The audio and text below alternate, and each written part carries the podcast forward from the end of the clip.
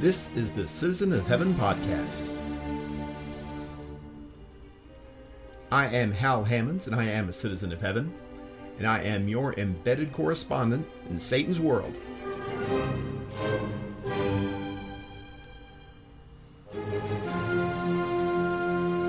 I bring you this message of hope from Pensacola, Florida. This is report number four, dated April 30th in the year of our Lord 2019. I bid God's grace and peace to all my fellow sojourners here in this earthly plane. I remain sound in body, alert in mind, and energized in spirit. I'm pleased to bring you this report of my recent labors in the Lord. Here's the synopsis. I've been preaching about mountains and valleys, and how God rules in both areas despite what we may believe from time to time. I've been reading Undaunted Courage by Stephen Ambrose, and as amazingly effective as Lewis and Clark were, it seems they badly misused one of their most valuable resources. I've been hearing nurses spend a lot of their work hours playing cards. I'm pretty sure that's not right. And I'm also pretty sure there isn't anyone out there who's never contracted foot and mouth disease. I've been playing Istanbul with two of its expansions. I'm not a big fan of expansions generally, but with Istanbul, the more game the better. Are you ready? Here we go! This is what I've been preaching.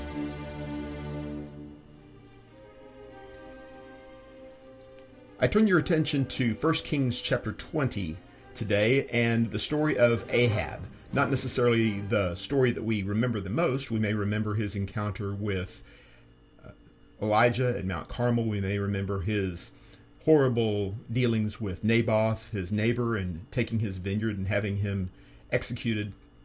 Ahab had a lot of uh, a lot of bad instances in his life, no doubt about it. But I want to direct you to a success in Ahab's life and how he managed to handle that. And it all kind of centers around a statement that is given to us in verse number 28 of 1 Kings chapter 20, where they are comment, commenting on the history that the Israelites have had with the Aramaeans or the Syrians, depending on your translation. They have been battling each other on a regular basis during Ahab's reign. And we read in verse number 28 The man of God came, uh, came near and spoke to the king of Israel and said, Thus says the Lord, because the Aramaeans have said, The Lord is a God of the mountains, but he is not a God of the valleys. Therefore I will give this great multitude into your hand, and you shall know that I am the Lord. A great message going out to Ahab here that God is capable of winning any battle. It doesn't matter where the battle takes place. This is a rather revolutionary concept in the ancient world these people tended to believe very strongly that their God was regional. And so, therefore, if you had a mountain god, then he tended to win mountain battles. And if you had a valley god, then he tended to win valley battles. And that's how the Aramaeans thought that they were losing these battles because their god was stronger in one area and the god of heaven was stronger in a different area. And what they came to realize, the hard way, as it turns out, is that God can win any battle and it doesn't matter whether it is here or there. It doesn't matter whether his force is strong or weak, as we may perceive strength and weakness. I wanted to play a little bit with this idea of mountains and valleys, though, because there's a, a spiritual sense in which we encounter mountain experiences and we encounter valley experiences. The Bible talks about these. So many of the close encounters with God that we see occur on mountaintops. Moses at Mount uh, Sinai and and Elijah and Ahab at Mount Carmel and the, the apostles at the Mount of Transfiguration and on and on we could go. It seems like there's something special about mountains. You, you connect with God in these mountaintop experiences. You feel good about your relationship with God. You feel close to God. Maybe it's a maybe it's an altitude thing. Who knows? But there's also a very real sense in which we go through the valley. Psalm 23 verse 4 is probably the most famous example of this. Walking through the valley of the shadow of death. There is a an opposite end of the emotional and spiritual spectrum where we go through valleys. And it's important for us to realize that God is God in both areas, that He is God of the mountains and He is God of the valleys. And we train one another typically in the Lord's church to look to God in the valleys. When we are at a funeral, or when we have suffered loss, or when, we're sick, perhaps, or gravely ill, we're encouraged to turn to God and pray to God and ask for His assistance and ask for His guidance and ask for His His support. And and we refocus ourselves. We focus on spiritual things and heavenly things, and, and perhaps He offers some short-term comfort for us and even short-term healing. And what a wonderful thing that is to have a God that's involved in our lives, not necessarily a God who does exactly what we tell Him to do, whenever we tell Him to do it, but a God that does care and that we can believe cares about the things that are going on in our life this great multitude that is facing Ahab, that's discussed in verse number 13, uh, the prophet comes and says, Thus says the Lord, Have you seen this great multitude? Behold, I will deliver them into your hand today, and you shall know that I am the Lord. That's the same sentence there, and you see it a lot in the Old Testament. You shall know that I am the Lord, that I am Yahweh. Uh, I am the true God of heaven. You're going to know because God is capable of winning with many or with few. Remember, Jonathan told his armor bearer that on the way into the Philistine camp in 1 Samuel chapter 14, verse 8. It doesn't matter how many people are on God's side. God will win the day in his time, in his way. And it's a privilege for us to be close to him in those situations. It is a blessing for us to be able to be near to him in trials. We can pray to him and ask for him to guide us through these difficult times. James chapter 1 verses 2 through 5 talk about that. The the one who seeks out God in these times of difficulty, that he's willing to offer wisdom to the one who asks. In the, our time of loss, when we're like Job, we say, Naked, I came into this world, naked will I uh, leave it. The Lord has given, the Lord has taken away. Blessed be the name of the Lord. Job 1, verse 20 and 21. That's a, it should be at least, a very comforting kind of thing for us that God is with us at all times. And the reason that we feel loss is because God blessed us so powerfully in the first place. If He hadn't blessed us, we wouldn't have anything to lose in the first place and in our failure, especially our spiritual failure, when we confess our sin to God. Psalm 20, uh, Psalm 32, especially verses 5 through 7, talk about that, confessing our sin to God, laying it before the Lord in our weakest moment, in our direst hour. We have confidence that He's there for us. He is the God of the valleys, but He's also the God of the mountains, and sometimes that can be even more difficult for us to remember. Ahab himself forgets this. After this great victory that God promised and that God delivered, we find out later on in verse number 32, when he hears that Ben Hadad, the king of the Arameans, is alive, he says, uh, Is he still alive? He is my brother. And he op- uses this victory as an opportunity to make peace with the enemies of God. Instead of capitalizing on his victory, instead of drawing closer to God, he draws closer to the enemies of God. And that's the way we are oftentimes. We just cannot deal with prosperity. When we get what we want from God, we leave. We have been taken to the mountaintop, and now we're done. Now we have no more use for God. And I fear greatly that this is a problem for us that we seek God just for what he can give us in the short term. Moses warned the people about this. Deuteronomy chapter 8 describes this about verse 11 and following that they're going to they're going to enter into the land. God's going to give them this land and it's going to be an established land with cities and with vineyards and all these things. But he says beware. You're going to get everything that you want from God and then you're going to quit. You're going to abandon and that's exactly what happened. What do those indeed who are at ease in Zion? To refer to Amos chapter 6, verse 1. We cannot afford to make that kind of mistake. We cannot afford to quit on God just when He gives us everything that we ask for, just because He does give us everything we ask for. How can we treat the God who blesses us with every spiritual blessing and with so many physical blessings as well? How can we treat Him so dismissively?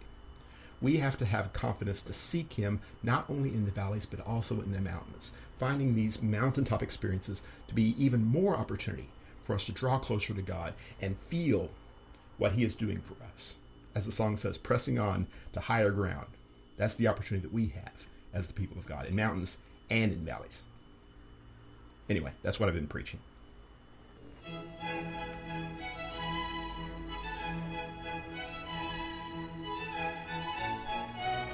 This is what I've been reading.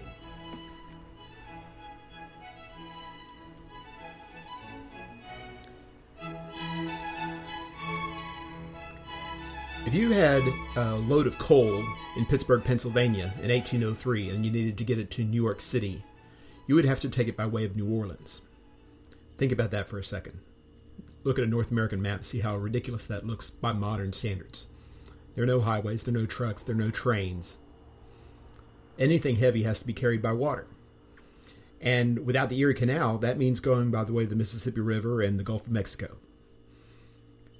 So imagine the delight in the mind of Thomas Jefferson, President of the United States, when he found out that he could purchase land all the way to the Pacific Ocean.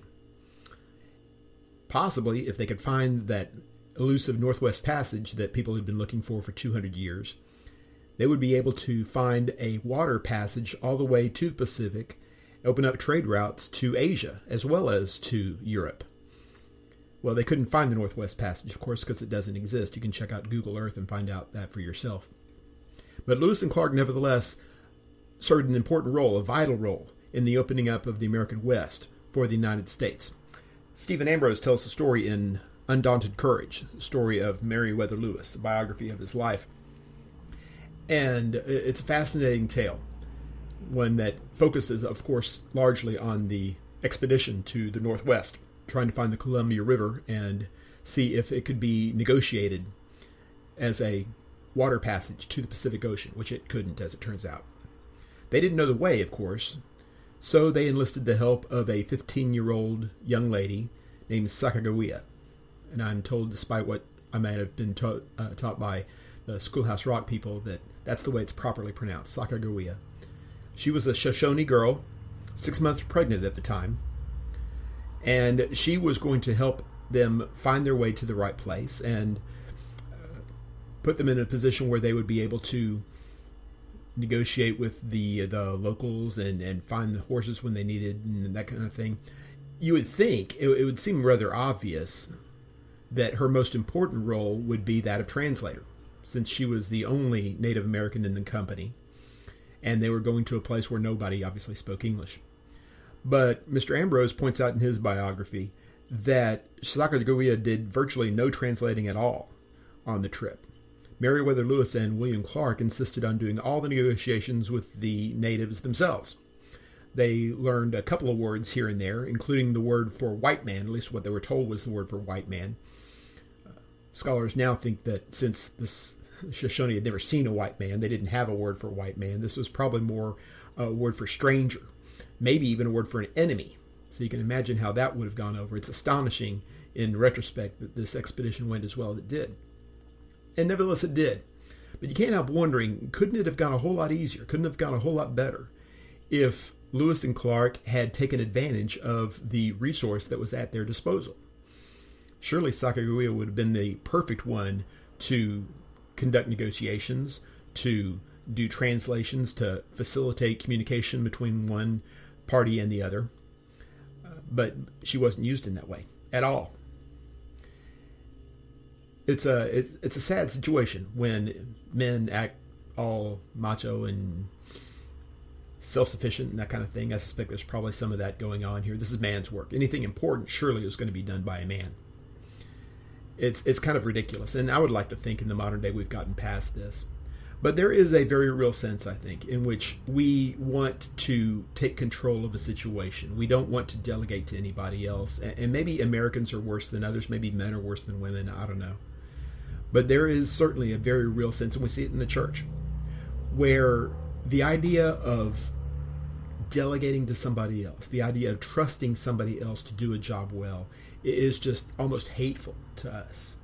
We absolutely want to do this on our own without any help at all if we can manage, and uh, as little as possible if, if help is absolutely mandatory. I can't help thinking of Proverbs 18, verse 1. He who separates himself uh, seeks his own desire, the text says. He argues against all sound wisdom. It, it just doesn't make any sense that a human being would possibly be better off doing everything himself. It, it, makes no sense. How could one person possibly be good at everything?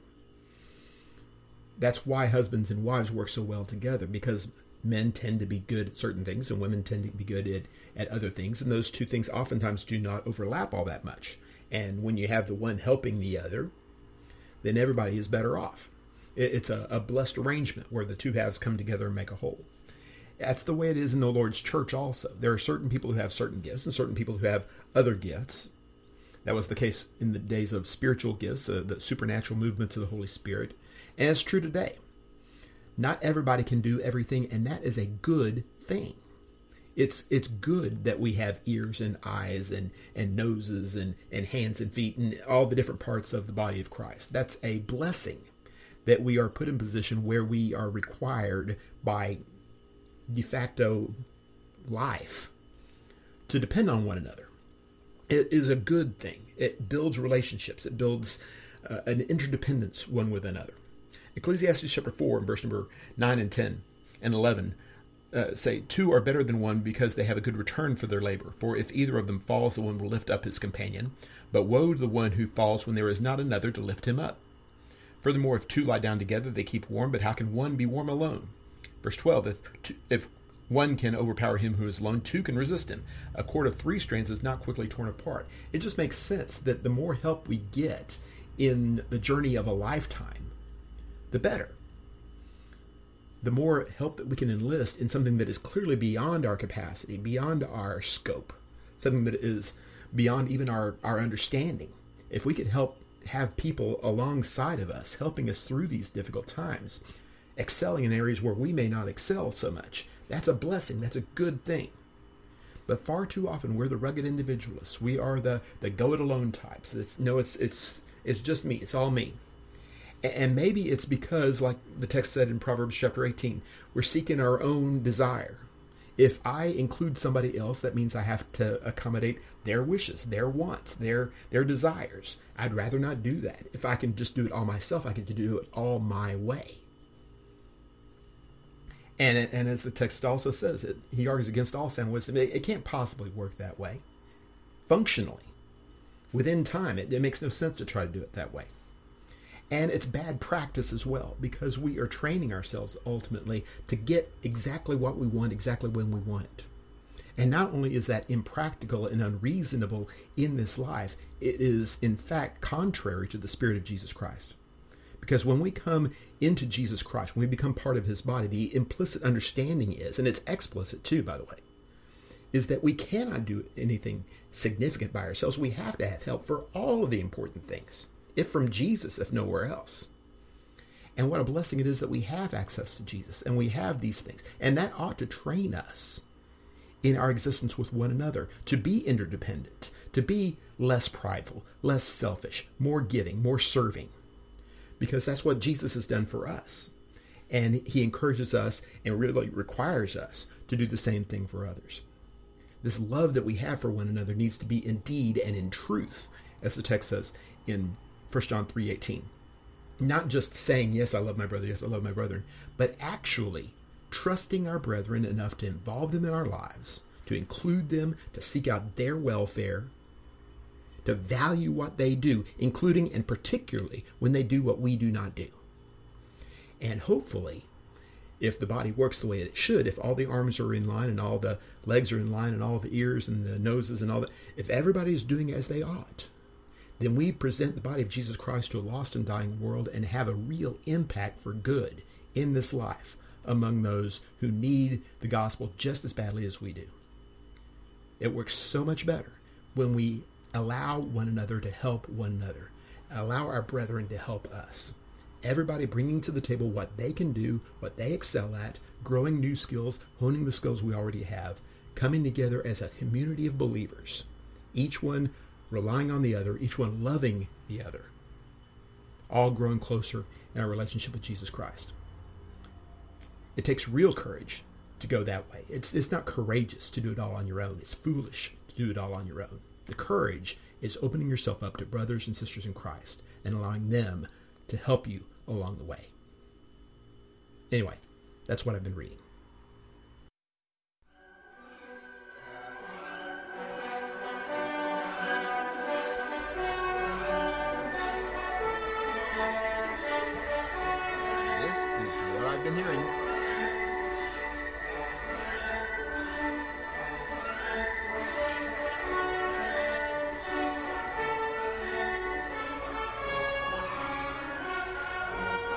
Washington State Senator Maureen Walsh.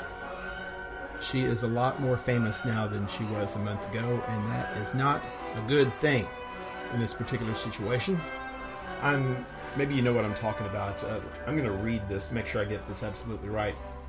On the Senate floor in the, the State Hall of Washington, By putting these types of mandates on a critical access hospital that literally serves a handful of individuals, I would submit to you those nurses probably do get breaks. They probably play cards for a considerable amount of the day. Well, there you go. Sometimes we say things that we ought not say. And sometimes we have enough humility or shame to apologize for it, and it doesn't make a whole lot of difference. I think that uh, Senator Walsh is experiencing that today, and she likely will until the next election cycle. That's the way things are when we do not govern our tongue as we ought. And, and everybody has excuses and everybody has has rationales. Uh, certainly, Senator Walsh does, and she's apologized and, and and all of that. Nevertheless, apologies are not the same thing as time machines, are they? We we read in James chapter three, verse uh, six, I think it is, or five, that uh, the tongue sets this huge forest afire you, you can't undo that. You can't unburn a forest, and you can't put the words back into your mouth. Uh, we we've all wanted to. We've all been there. We've all said something and, and immediately, just but maybe even before they got out of our mouth, we were thinking that's a mistake. I, I really ought not say that, and then we do, and then we have to deal with it. And sometimes there's no aftermath, and sometimes it affects us for our entire lives. This business about controlling the tongue is, is very serious.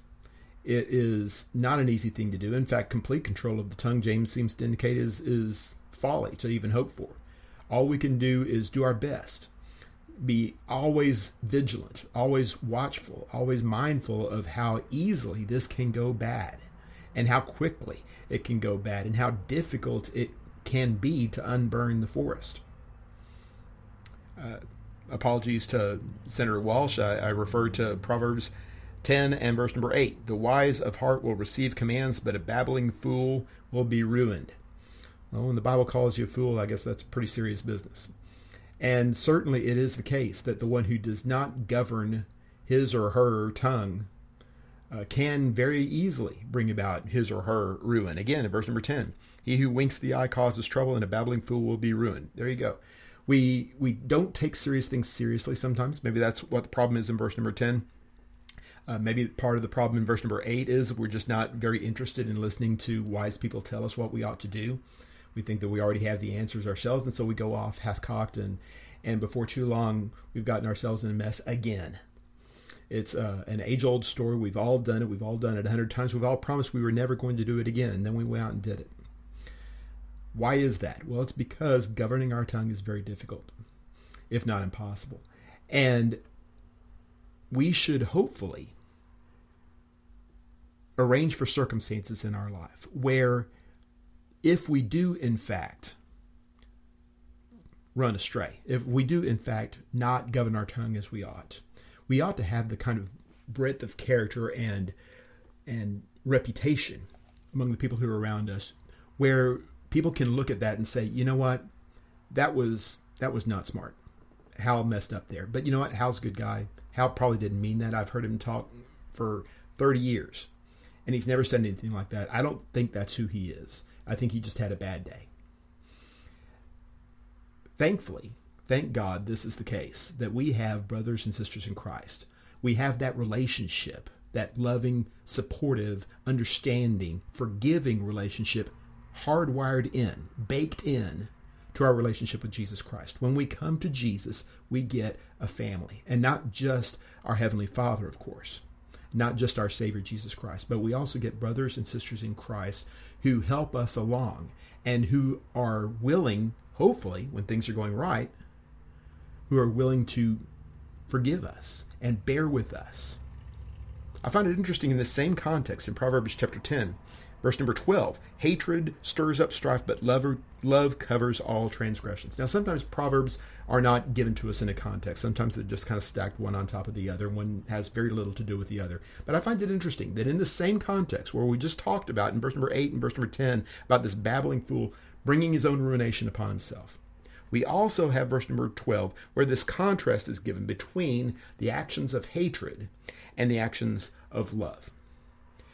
We're not surprised at either of these, I think. we understand that when we have a relationship with somebody where that person is out to get us, they don't like us, they are determined to bring us down. When we give them half an opportunity, they are going to take advantage of that. They're going to run with it. Hatred is, in fact, going to stir up strife. They're going to cause uh, all kinds of turmoil for us as much as possible. The, the senator is experiencing that right now. There are people who do not have her best interests at heart, and they're letting her have it for this. And she put herself in the line of fire. It's it's nobody's fault but her own. She can apologize all day long. It's not going to make any difference. They hated her before. They're going to hate her now. And I'm not taking any sides one way or the other on on health care or Republicans versus Democrats or anything like that. I'm just saying that's the way human beings are. When we have enemies, our enemies will find a way to get at us. We can't do anything about that. What we can do is we can build and nurture a relationship with our friends, with our allies, with our brethren that is fundamentally different from that. The opposite of stirring up strife is covering transgression. And now that's not the same thing as pretend like it never happened. We're not inventing the time machine. We're not we're not saying no no no. Uh, there's no such thing as sin. But we are saying that it is in our best interests as brothers and sisters in Christ to be there, to be forgiving, to be loving, to be nurturing, to as much as possible let bygones be bygones, forgive and forget, as the saying goes, move past this. Love believes all things, bears all things, hopes all things, endures all things. We have confidence as brothers and sisters in Christ that when we welcome one another into this relationship, we're going to be in this relationship where the vulnerability that we offer is not returned with a stab in the heart, a stab in the back. It does happen that way sometimes. I won't lie to you. Sometimes when we open ourselves up, we make ourselves vulnerable, we get hurt. Yes, absolutely but the way it's supposed to work. And, and in my experience, most of the time, it does work this way. We find in brothers and sisters in Christ people who are rooting for us, people who want us to succeed. This is the case in, in all kinds of nurturing close relationships, especially marriage. To my dying day, I will never understand husbands who get together with other husbands and compare notes about how horrible their wives are how awful her cooking is or how awful her housekeeping is or or what she looks like without her makeup or anything why in the world would you do that why would you deliberately cause somebody else to think poorly or more poorly of someone that you claim to love and wives are the same way they get together with each other and they talk about how he never helps with the dishes or he's he's always you know lazy or won't do the chores or whatever it happens to be that is not an act of love. Love covers transgressions. And I'm not saying that we lie for one another. That's not what covering for transgressions means here. We're not bearing false witness. What we are saying, though, is our relationship with one another is more important than circumstances. It's more important than individual, local, situational failures. We build a relationship where if somebody wrongs me, and they apologize for it instead of me putting it on the evening news. I say, I forgive you, brother. We're moving on. And it never comes back again. Have you heard of the, the expression stamp collecting? Especially marriage counselors, they talk about this that, that I do my wife wrong and, and I apologize and she forgives, but she puts a stamp in her book. And the next time she does something wrong and I call her on it, she opens up her book. Hey, well, what about this over here? You did something far worse than I did that kind of keeping notes, stamp collecting, is going to kill relationships. What we need to do is not highlight the transgressions. We don't want to laminate the transgressions. We want to cover the transgressions so that we can, as quickly and as completely and as permanently as possible, get back to the idea of being brothers and sisters in Christ. What a wonderful relationship that would be. Can you imagine what would happen if all of our brethren were like that, if we had nobody who would hurt us, if we had nobody who would think us ill, we got so many of those people out there in the world, we, and we can't do anything about that. But inside the body of Christ, this special sacred bond that ties us together, we should be above such petty differences. And with God's help, we can be. Anyway, that's what I've been hearing. If you want to stop listening at this point and go your way, I hope you found the message instructive, inspiring, and most of all, faithful to God's Word. Please don't forget to like, rate, share, subscribe, and follow. But you stick around for a few more minutes, I would like to share with you a way to amuse yourself in a wholesome manner while waiting here in Satan's world, and perhaps pick up a spiritual point or two in the process. This is what I've been playing. Istanbul was probably the first mid-weight Euro game that my family picked up when we got into the board gaming hobby.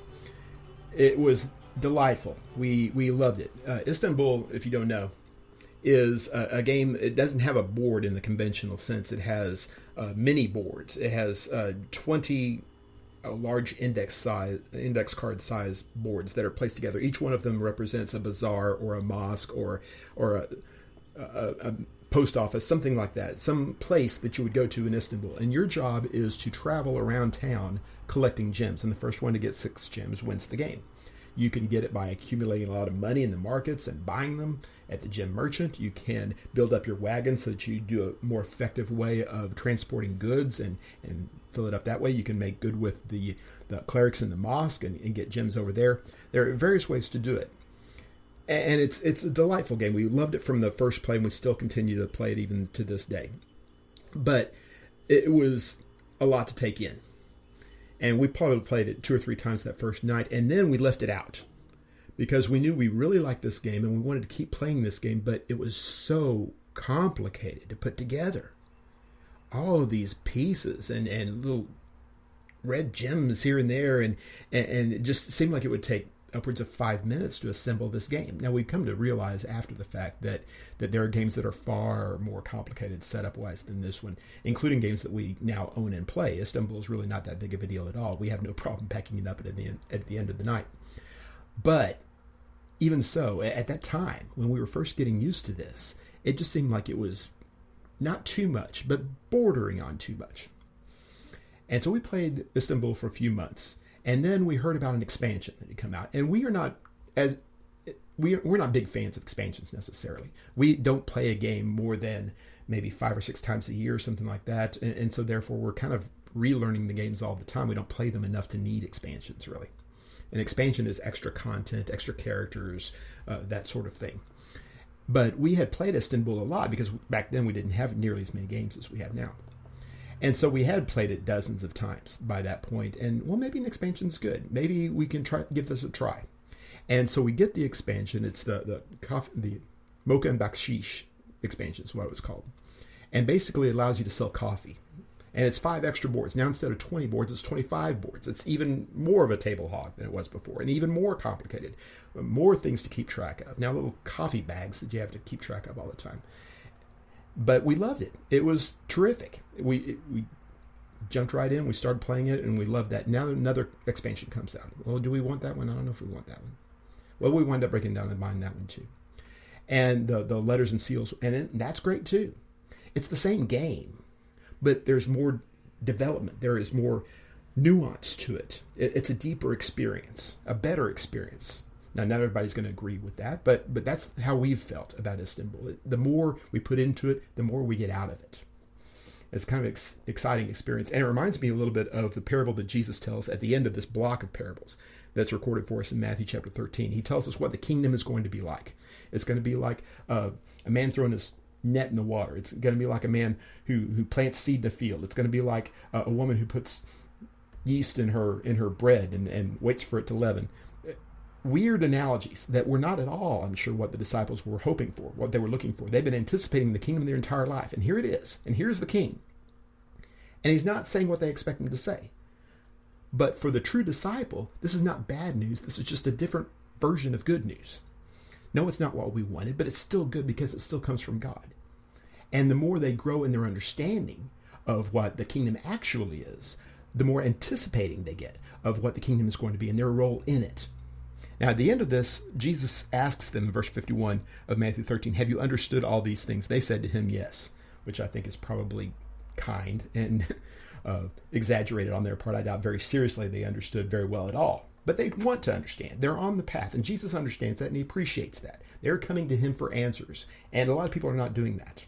And he commends them for that. And the more they come back, the more answers they're going to get. Jesus explains a couple of his parables to them because he asked the because they asked for an explanation. And because they show themselves to be the ones who want answers, he says in verse 52 Therefore, every scribe who has become a disciple of the kingdom of heaven is like a head of a household who brings out of his treasure things new and old. What an exciting thing that is.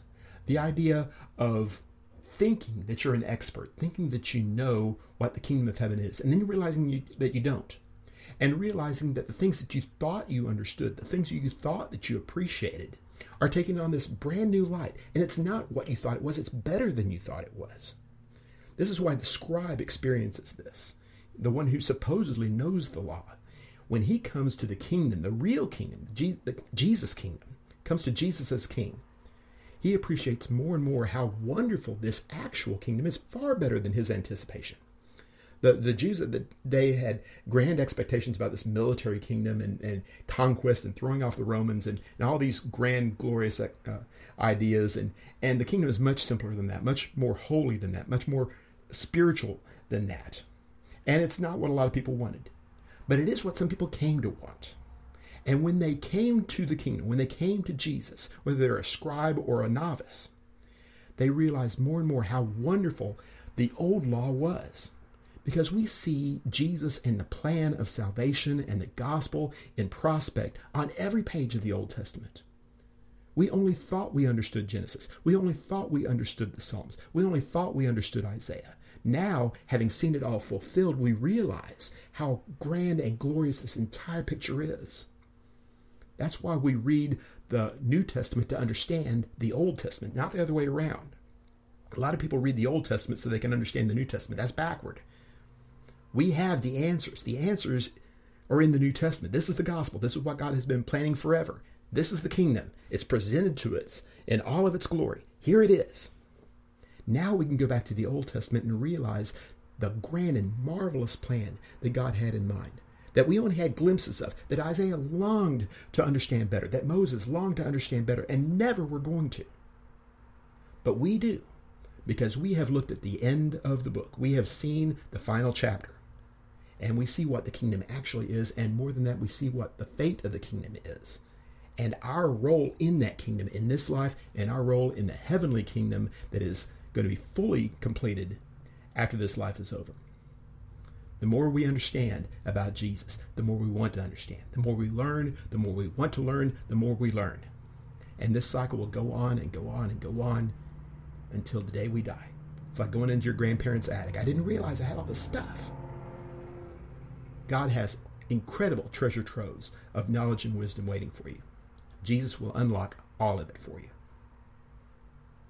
Anyway, that's what I've been playing.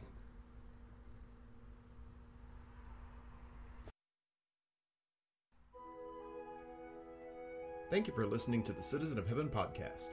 If you profited from your time here, I have a few requests of you. Please pray for me and for this work. We need more citizens of heaven, and our prayer is that we be part of achieving this objective. Please subscribe to this podcast and give a good rating on iTunes and other sites that allow you to do such things, and spread the word to your friends. Please follow my work through my website, www.halhammons.com. There you'll find links to articles, videos, and books of mine. Seek me out on social media. You can find me on Instagram, YouTube, and especially Facebook.